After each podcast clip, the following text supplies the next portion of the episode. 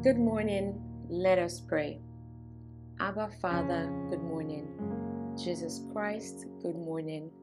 Holy Spirit, good morning. Yahweh, we welcome you.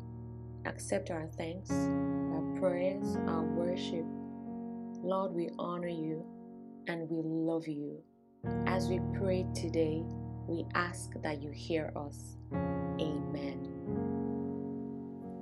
I declare that God's wonderful peace that transcends human understanding will guard your heart, will guard your mind through through Jesus Christ. I declare that you won't be pulled in different directions or worried about a thing. I declare that you will not be pulled in different directions or you or worried about a thing. I declare that thanksgiving will overflow from your heart and the fruit of your lips will be thanksgiving in the name of Jesus.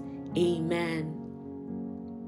May the grace of our Lord Jesus Christ, the love of God, and the sweet fellowship of the Holy Spirit be with you now and forever.